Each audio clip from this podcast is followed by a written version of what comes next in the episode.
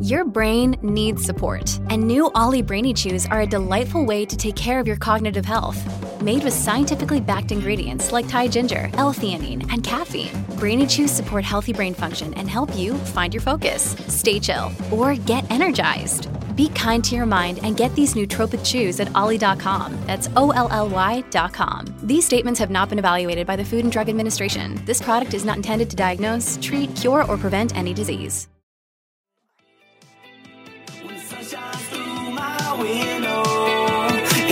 I next to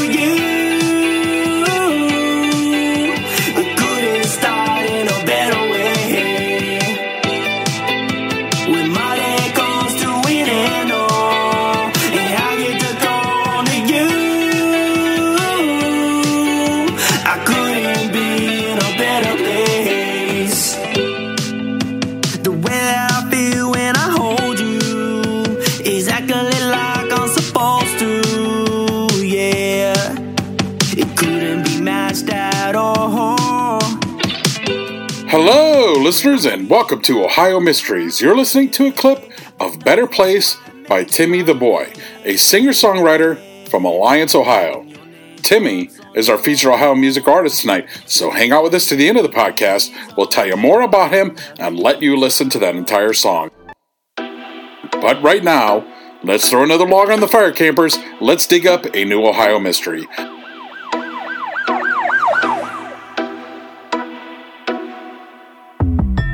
I'm your co-host Steve Yoder, and with me is our award-winning journalist Paula Schleis, who spent 30 years telling these kinds of stories for the Akron Beacon Journal. Hi, everybody. In 1929, people were calling Arthur Ford the greatest American medium of the century because he solved a Harry Houdini riddle. Ford went on to spend years as a household name and peaked again in 1967 at the age of 71 when he went on TV and conducted a seance with Bishop James Pike, giving him a message from his dead son. Pike reportedly was impressed. Now, Ford was from Florida. We're doing an episode on him because a website, skepticalinquirer.org, recently did an article picking apart one of the seances that he did in his lifetime. And it involved a couple from Canton, Ohio, who lost their only son in a tragic U.S. Air Force accident. And since we like a good paranormal story as well as anyone, we thought we'd share with you the story of that seance, which so impressed the Ohio father that he said our lives were changed from that time on.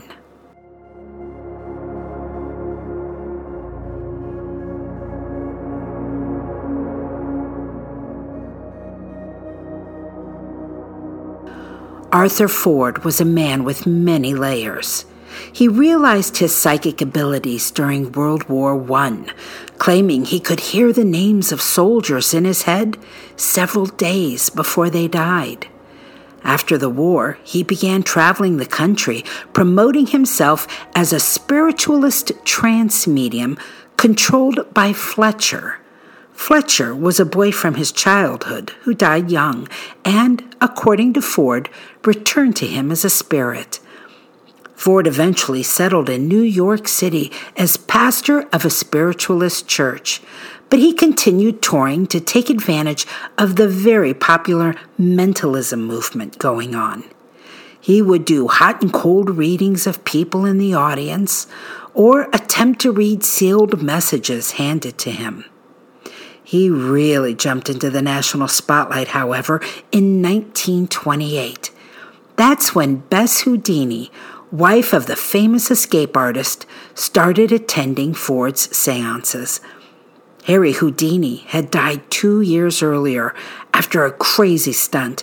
He'd been in his dressing room at the Princess Theater in Montreal when someone asked him if it were true that his stomach was so strong a punch couldn't hurt him.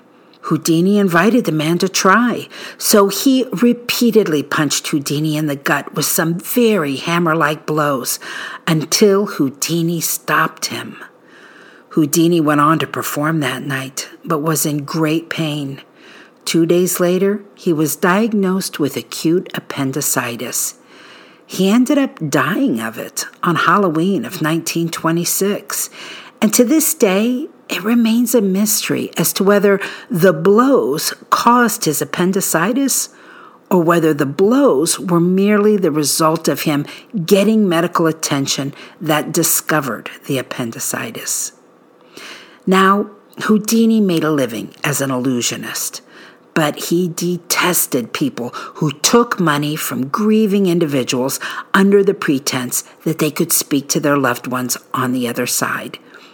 He spent much of his adult life campaigning against psychics, hunting them down, exposing them.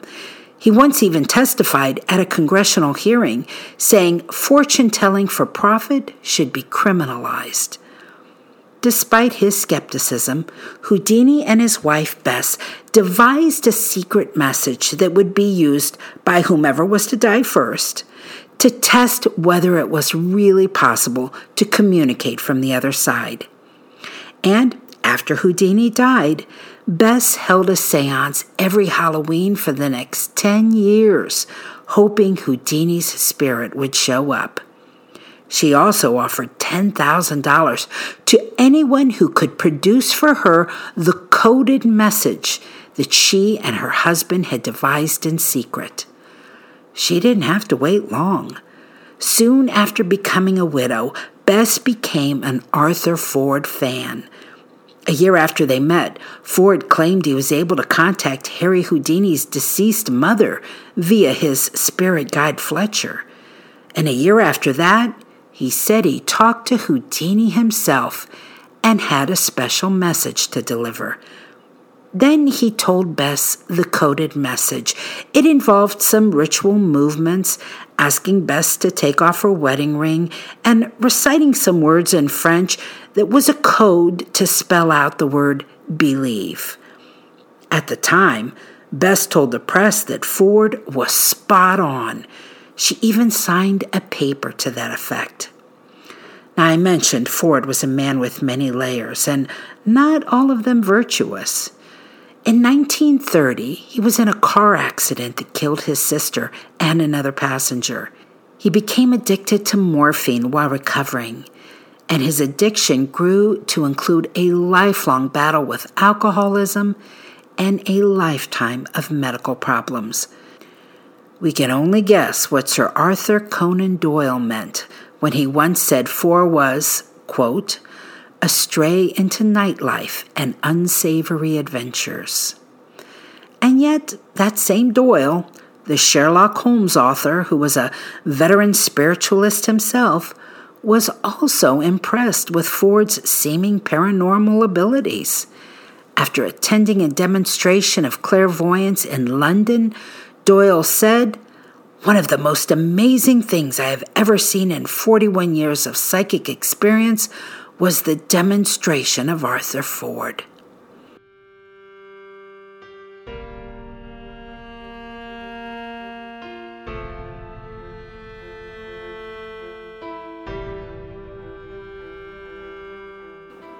As Ford's fame increased, people from all over the United States sought him out usually mourners desperate for word of their dead loved ones. Ford had file folders of requests from literally every state in the Union. One day in 1964, he chose an Ohio couple to bestow his talents upon. David and Mary Jones lived in Canton, and they were grieving the loss of their son. Martin Crawford Jones was 22 years old and an airman second class with the Ohio 41st 57th Strategic Wing. He was serving at Eielson Air Force Base near Fairbanks, Alaska on February the 27th, 1963, when an air refueling craft carrying 50,000 pounds of volatile jet fuel exploded one minute after taking off from the base. It killed the seven crew members and two other men, including Martin.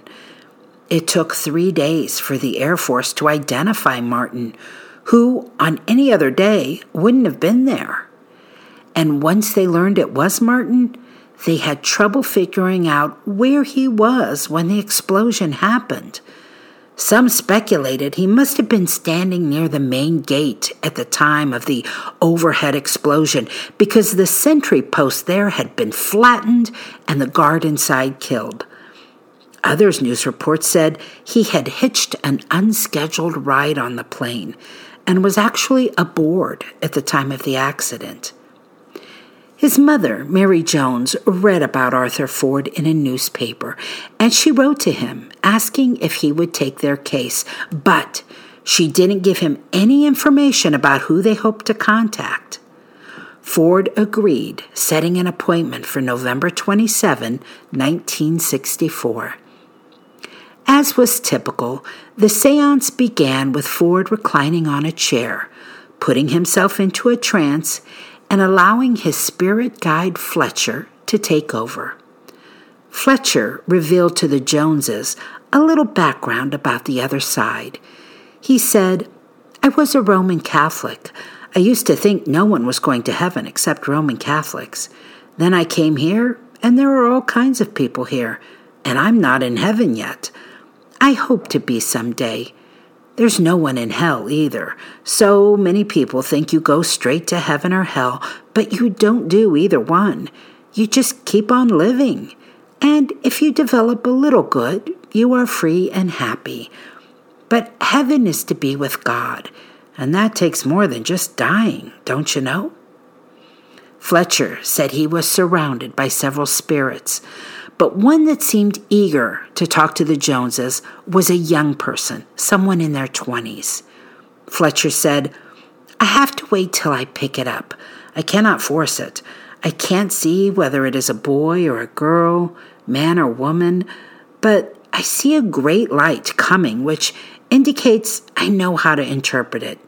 A great eagerness, a, a great love rushing out, don't you see? And I have a feeling I don't know how to interpret. It's like my body was hurt some way. You understand? Suddenly, I felt the thought was thrown at me.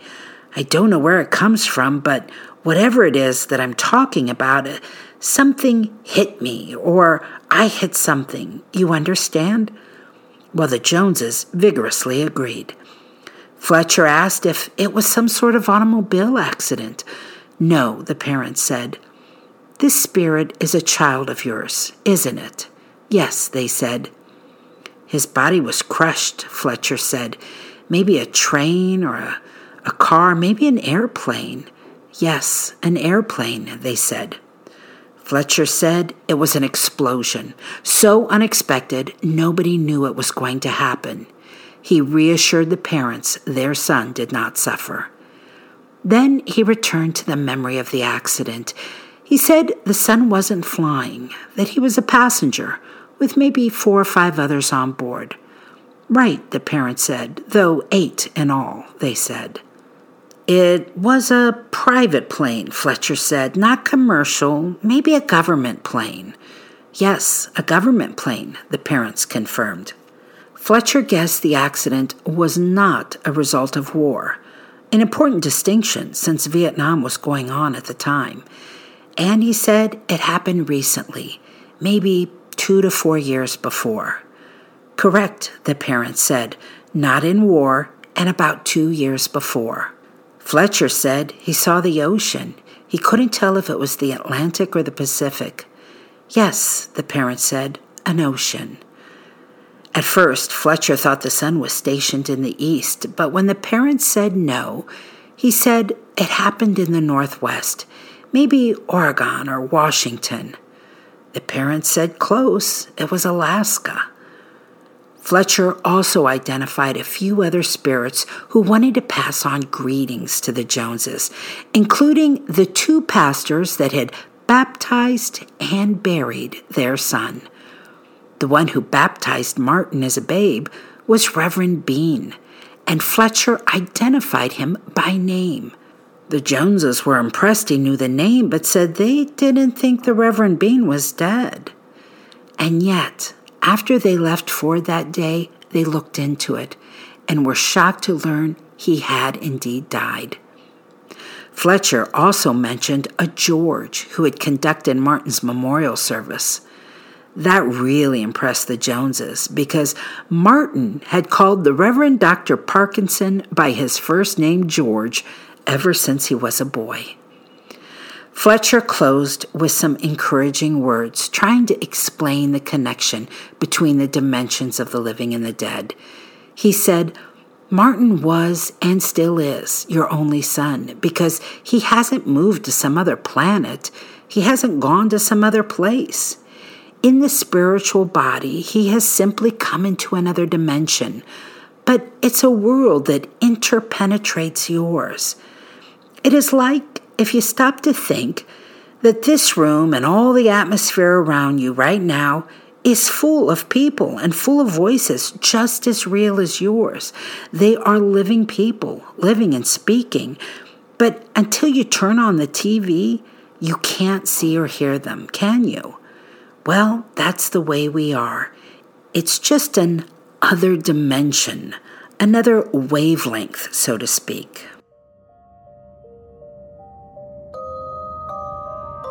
I'm Victoria Cash. Thanks for calling the Lucky Land Hotline. If you feel like you do the same thing every day, press 1. If you're ready to have some serious fun for the chance to redeem some serious prizes, press 2. We heard you loud and clear. So go to LuckyLandSlots.com right now and play over 100 social casino-style games for free. Get lucky today at LuckyLandSlots.com. Available to players in the U.S., excluding Washington and Michigan. No purchase necessary. VGW Group. Void where prohibited by law. 18 plus. Terms and conditions apply. Now, I mentioned there was a story this year in the Skeptical Inquirer where a writer named Loren Pankratz shed more light on that seance in his attempt to prove it was all bunk. He said he got Ford's notebooks from his heirs and the official Air Force investigation of that fatal explosion. He pointed out that Ford had a lot of misses in the seance. Fletcher had tried to pass on greetings from other people to the Joneses, including a dead grandmother, someone named Lottie or Lockman, somebody else named Charlotte, an Elizabeth with cancer. The parents didn't recognize any of them. The writer Pankratz called them fishing failures. Pankratz said a transcript of the seance also showed that Fletcher repeatedly avoided answering the questions by the parents to explain what their son was doing at the time of his death. After reading the news reports, I'm wondering if they still didn't know for sure whether their son was on the plane or at the guard station and were hoping for confirmation one way or the other. Pankratz also noted other problems. For instance, the accident did not happen within sight of the ocean, it was 300 miles inland. And Ford, or Fletcher, failed to name the son. After the parents gave him the name Martin halfway through the seance, Fletcher could only say, Yes, I thought it started with an M. Pankratz does a much more thorough job of discrediting Ford, and I don't want to take away from all his revelations. You can look up his entire report at skepticalinquirer.com. He concluded, as many others have, that Ford's charm must have been just so overwhelming that people were willing to overlook his misses and be satisfied that he had the power to talk to the dead. As for the incident that catapulted Ford into the national spotlight, figuring out Houdini's coded message to his wife from the afterlife, it is widely agreed that was all hogwash.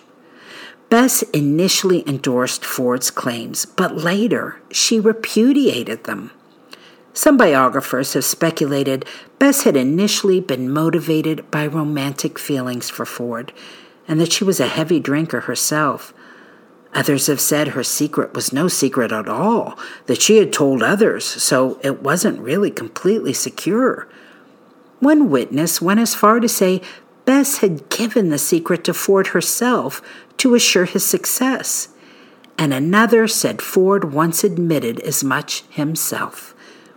As a matter of fact, just two days after it was publicized that Ford had revealed the code, there was so much skepticism around the incident that Ford never pushed to collect on the $10,000 reward. In the 1970s, a famous Canadian writer and broadcaster known for his works concerning the paranormal, Allen Spraggett, did a biography on Arthur Ford. While Spraggett was somewhat of an admirer, he said there is little doubt that Ford cheated, both deliberately and unconsciously. Ford's personal library, after his death, revealed extensive attempts to learn information about people prior to seances. Still, Spraggett argued that Ford was a legitimate American icon. He wrote, With all his virtues and vices, dedication and trickery, humorous and awe inspiring moments, saintliness and sinfulness, and above all, his mysterious, ultimately indefinable powers, Arthur Ford was one of a kind, a great original. We shall not see his like again. David and Mary Jones said there was no way Arthur Ford could have obtained most of the material that he shared with them, that he had given them information they didn't even know, like Reverend Bean's death, which they confirmed after the meeting. So it certainly seems that for at least one Ohio couple, Arthur Ford's words brought comfort in grief. Their son Martin, by the way, is buried at Forest Hill Cemetery in Canton. That's it for tonight, listeners. For photos, news clippings, and more on this and every episode, hop on over to our website, ohiomysteries.com. And that brings us to tonight's featured Ohio musical artist.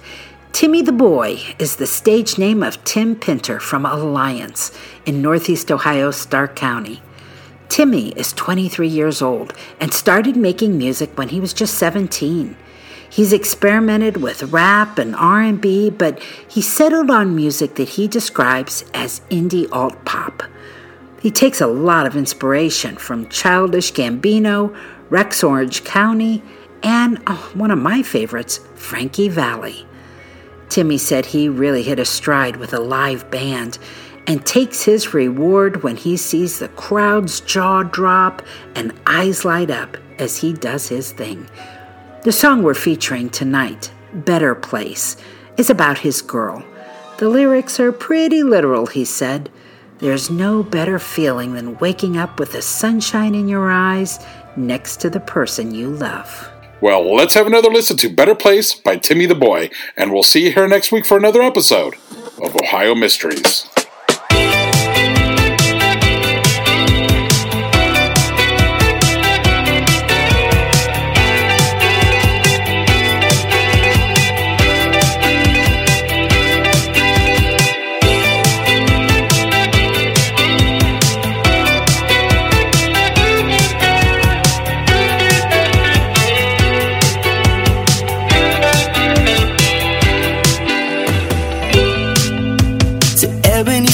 On the skyline.